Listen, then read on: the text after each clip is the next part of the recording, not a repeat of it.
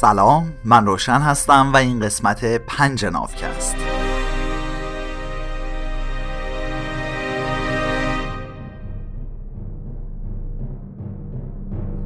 تو نافکست کتاب سیپینز یا انسان خردمند نوشته یووال هراری رو که در اصل به عبری نوشته شده از روی نسخه انگلیسیش براتون ترجمه می‌کنم. هدف اینجا انتقال اطلاعاته و تویی که می‌تونی با چاقوی دولبه دانش خودت به هر منظوری که می‌خوای برسی. گونه امروزی انسان یا ما هوموسیپینز تنها نژاد روی زمین هستیم. اگه هنوز رنگ پوست و شکل چهره و زبان مادری افراد رو نشونه تفاوت نژادیشون با خودت می‌بینی همینجا بهت بگم که علم ژنتیک باهات موافق نیست. هر انسان امروزی زنده روی زمین متعلق به همون نژادیه که تو ازش اومدی راستی خبر داری که دانشمندا بعد از شبیه سازی گوسفند زنده سراغ ماموتا رفتن تا دوباره برشون گردونن و حتی الان دارن رو به دنیا آوردن نیاندرتال ها کار می‌کنن نظر تو چیه؟ کار خوبیه یا نه؟ حالا برگردیم به داستان خودمون و این قسمت دور زدن ژنوم انسان. کلمات به ما کمک کردن تا بتونیم واقعیت خیالی یا imagined reality رو خلق بکنیم. تا انسان های غریبه زیادی بتونن خیلی خوب با هم همکاری کنن. علاوه بر این از اونجا که همکاری انسان ها بر پایه افسانه ها بود می‌شد با تغییر داستان این افسانه جنس این همکاری رو هم تغییر داد. سال 1789 مردم فرانسه یه شبه تصمیم گرفتن تا حاکمیت ملت رو جایگزین حق حاکمیت الهی پادشاه کنن. در نتیجه از زمان انقلاب شناختی بشر تونسته تا بسته به تغییر نیازهاش به سرعت رفتارش رو بازبینی کنه. اینجوری ما سیپینزا تونستیم با استفاده از سرعتی که تکامل فرهنگیمون بهمون می‌داد از شر کندی تکامل ژنتیکی خلاص شیم و به لحاظ همکاری از همه گونه های انسان و حیوان پیشی بگیریم. اغلب رفتارهای حیوانای دیگه از ژنهاشون نشأت می‌گیره. در ضمن ای سر خودم نیست و رفتار حیوانات تحت تاثیر عوامل محیطی و قلقهای شخصی قرار می‌گیره. در کل حیوانای دیگه بدون جهش ژنتیکی امکان تغییر اساسی تو رفتارهای اجتماعیشون رو ندارن. مثلا میمونای بونوبو که از فامیلای خیلی نزدیک شامپانزهان معمولا توسط یک گروه از ماده های اداره میشن و اختلاف رده بینشون کمتره. ولی شامپانزه های ماده نتونستن این رو از بونوبوها یاد بگیرن و یه انقلاب فمینیستی را بندازن. یا شامپانزای نر نیومدن جمع بشن و نر آلفا رو از قدرت بکشن پایین تا همه با هم برابر بشن. این اتفاقا همه وابسته به تغییر تو دی ان ای شامپانزه هاست به همین دلیل انسانهای باستانی هم هیچ انقلابی نکردند. تا جایی که ما می‌دونیم تغییر الگوهای اجتماعی، اختراعات و سکنا گزیدن در اقلیمهای آب و هوایی جدید نشأت گرفته از جهش ژنتیکی و فشارهای محیطی بوده تا ابتکارات فرهنگی. واسه همینه که صدها هزار سال طول کشید تا این قدم ها رو بردارن.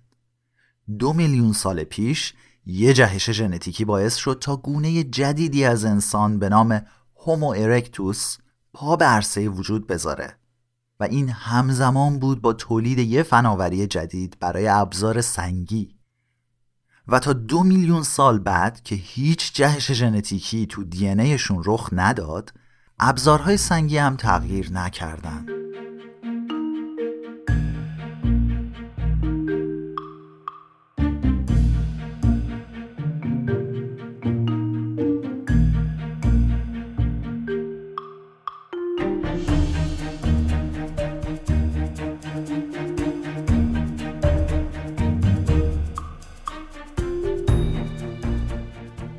در عوض از زمان انقلاب شناختی سیپینزا را به را رفتارشون رو تغییر دادن و بدون نیاز به تغییرات محیطی و ژنتیکی این تغییرات رو به نسلهای آینده منتقل کردن.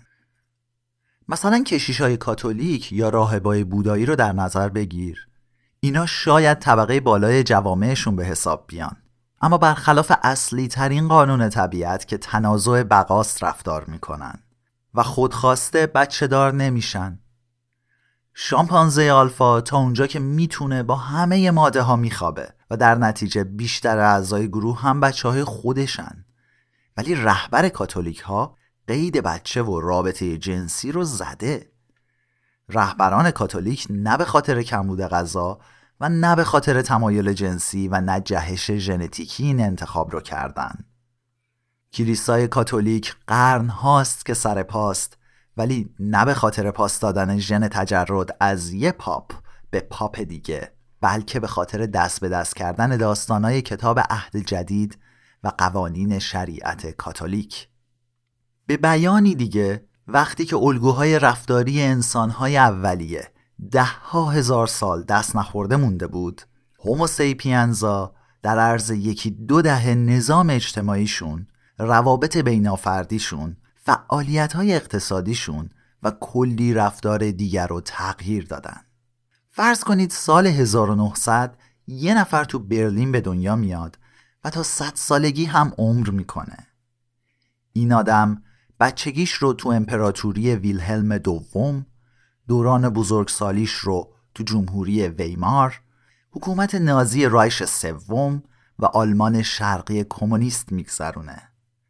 دست آخر هم توی آلمان متحد و دموکراتیک میمیره. با وجودی که دی این آدم تغییر نکرد تونست پنج نظام کاملا متفاوت اجتماعی سیاسی رو تجربه کنه. این کلید موفقیت ما هاست تو دعوای تک به تک بین ما و ناندرتالا احتمالا ما کتک می‌خوریم. ولی تو مقیاس چند صد نفری اونا هیچ شانسی جلوی ما نداشتن. نیاندرتال ها می‌تونستن در مورد ببر و پلنگ به هم خبر بدن. اما در مورد ارواح قبیلهشون داستانی نداشتن که تعریف کنن. بدون قابلیت داستان سرایی نمی‌تونستن تو تعداد بالا همکاری موثر داشته باشن و نمی‌تونستن با سرعت تغییر چالش های پیش روشون کنار بیان.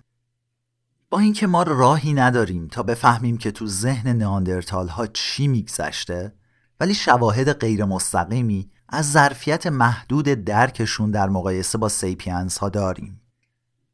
بعضی وقتا باستانشناسایی که تو قلب اروپا رو سایت های سی هزار ساله سیپینزا کار می‌کنن به صدف هایی با منشأ دریای مدیترانه و اقیانوس اطلس برمیخورن.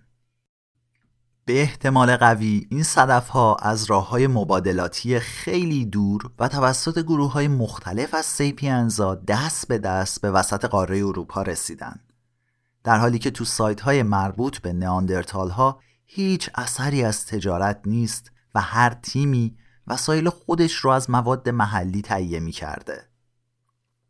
مثال دیگمون جزایر جنوبی اقیانوس آرام هستند.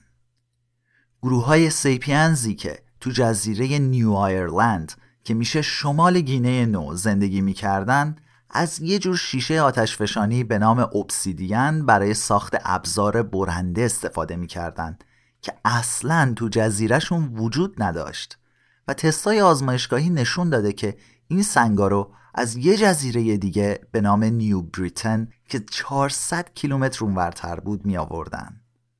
یعنی بعضی از اهالی این جزایر دریانوردای ماهری بودن که جزیره به جزیره می‌رفتن و تجارت می‌کردن. شاید فکر کنی که داد و ستد یه حرکت واقعیه و نیازی به بنیاد تخیل نداره. اما تنها حیوانی که درگیر تجارت میشه ما سیپینزا هستیم.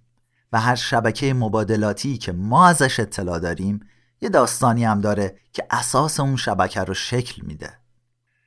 به غریبه ها که نمیشه اعتماد کرد و بدون اعتماد هم که نمیشه تجارت کرد. دو نفر غریبه که توی یه جامعه قومی قبیله ای می‌خوان با هم معامله کنن دست به دامن که خدای مشترک اجداد افسانه‌ای مشترک یا توتمهای حیوانی مشترک میشن تا بتونن به هم اعتماد کنن. همین امروز هم شبکه تجارت جهانی رو حساب اعتماد ما به نهادهای اقتصادی ساختگی داره کار می‌کنه. نمونش همین دلار بانک مرکزی و های تجاری مثل گوگل و اپل.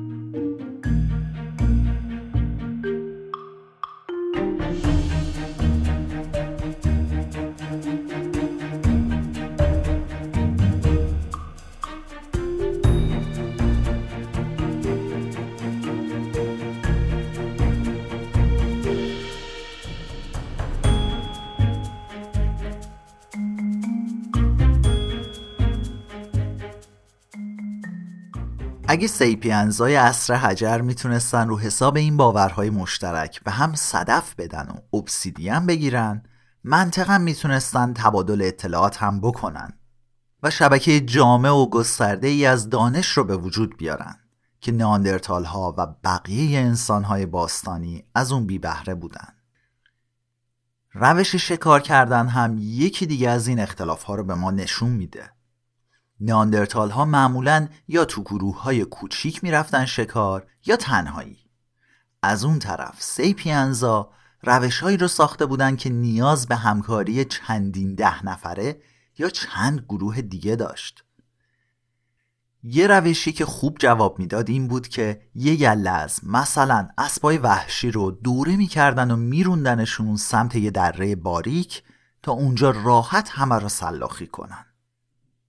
و اگه همه چی طبق نقشه پیش می‌رفت فقط توی یه بعد از ظهر چندین تن گوشت و پوست و چربی گیرشون میومد که می‌تونستن یا همونجا همه رو بخورن یا اینکه با خوش کردن دودی کردن یا تو مناطق قطبی با منجمد کردنشون برای بعد نگهشون دارن باستانشناسا مکانهایی رو پیدا کردن که سالیانه یه گله کامل به همین روش قصابی می شدن. اونا حتی جاهایی رو پیدا کردن که از حصار و موانع طبیعی برای بدام انداختن این حیوونا استفاده می شده.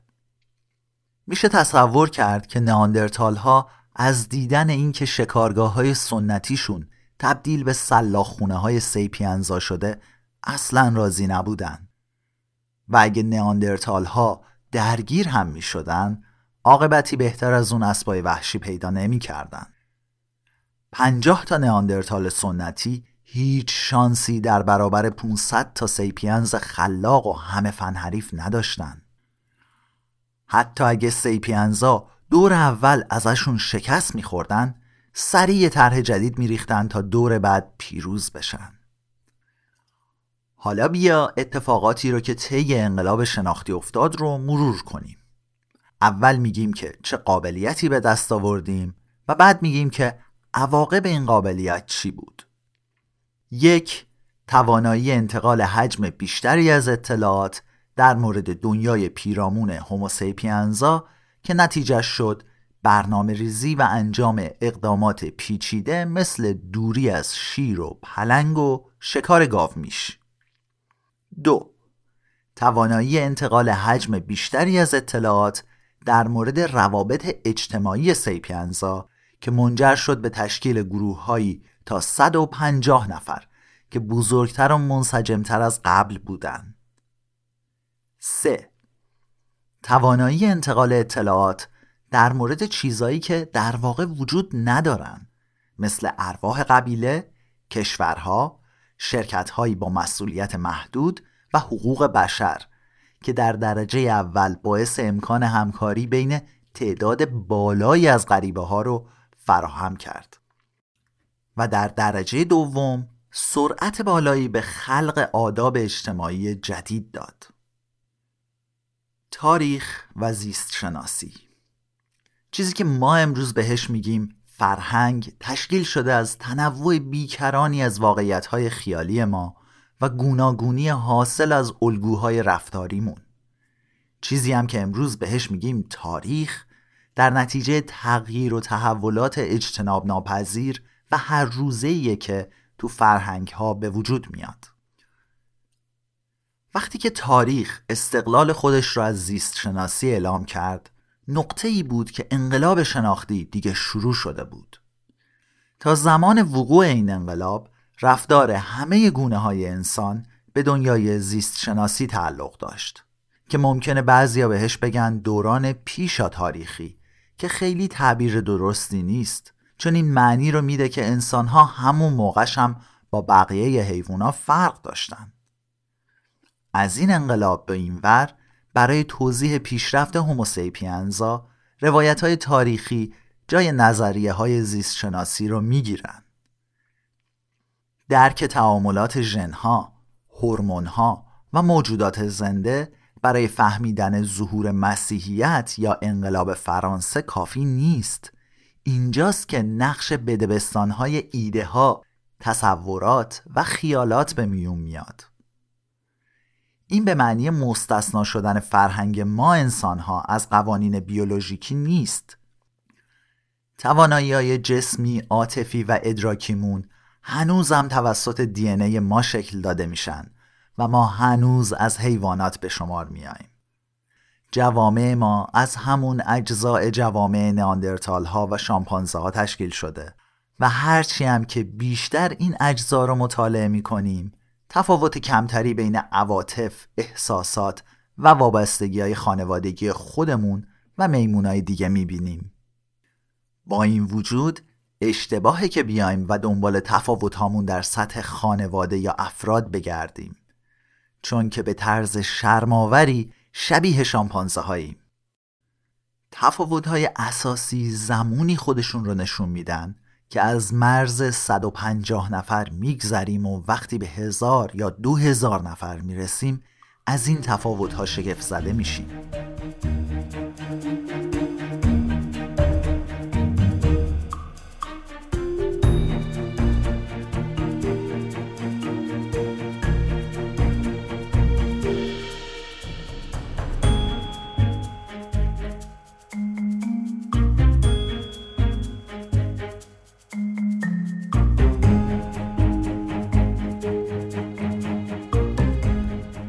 اگه بخوایم هزاران شامپانزه رو تو میدون تیانانمن، وال استریت، واتیکان یا مقر سازمان ملل جمع کنیم چه آشفت بازاری میشه؟ پرانتز باز من میگم اگه بخوایم هزاران شامپانزه رو تو نقش جهان اصفهان شاهگلی تبریز کوسنگی مشهد یا وسط باغ ارم شیراز جمع کنیم چه محشر عزمایی به پا میشه؟ پرانتز بسته.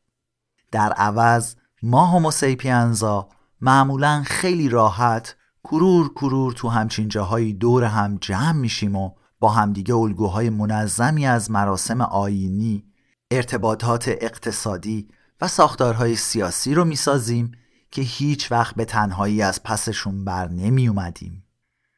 فرق واقعی بین ما و شامپانزه ها همین لعاب افسانه هاست که تعداد زیادی از افراد خانواده ها و گروه های اجتماعی رو تنگ به هم چسبونده و تبدیلمون کرده به اساتید خلقت. درسته ما مهارت های دیگه هم لازم داشتیم مثل ساخت ابزار و استفاده از اونا.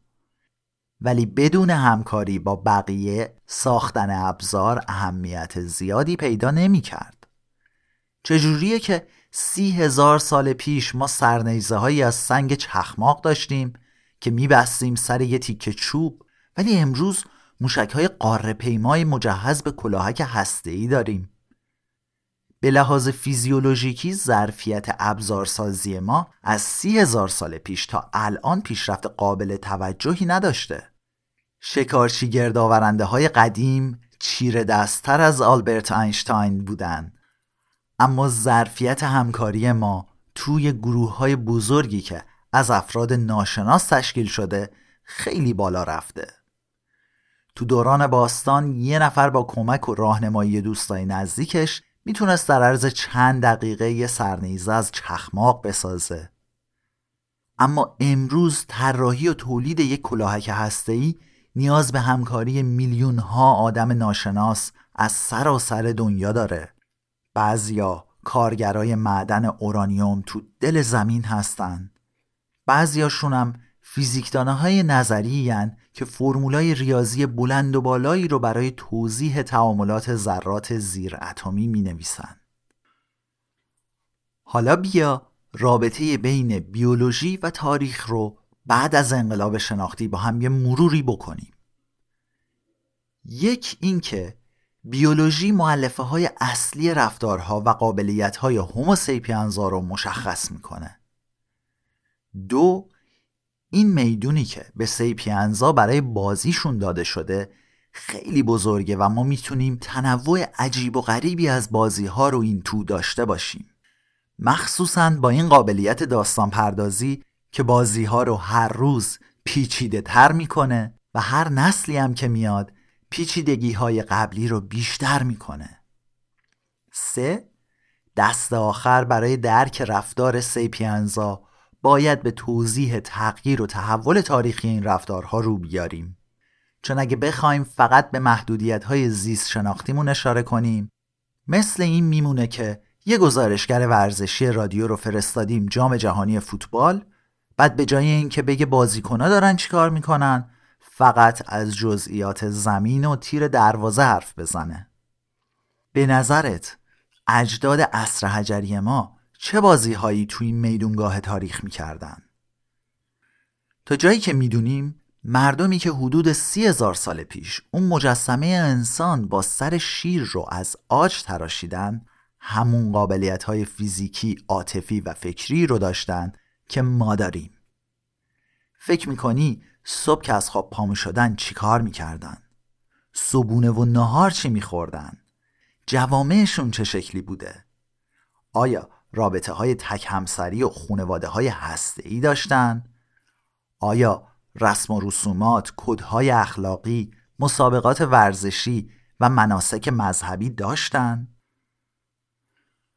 تو قسمت های بعد نیم نگاهی به پشت پرده این اعصار قرون میندازیم تا ببینیم تو هزاره های بین این تحولات ادراکی و انقلاب کشاورزی زندگی به چه شکلی بوده؟ بازم به آخر یه قسمت دیگه از نافکست رسیدیم. می‌خواستم یه تشکر ویژه بکنم از کسایی که تو iTunes و CastBox برای نافکست نظر نوشتن و بهش امتیاز دادن. همینطور از بچه های توییتر که فعالانه بازخورد میدن تا ایرادای ما کمتر بشه. دمتون گرم. به اینستاگرام ما هم یه سری بزنین. نافکست رو من روشن با کمک کریشنا تولید می‌کنم. ممنون از اینکه هر جا که هستید همچنان به نافکست و بقیه پادکست های مستقل ایرانی گوش می‌کنید. سرتون خوش.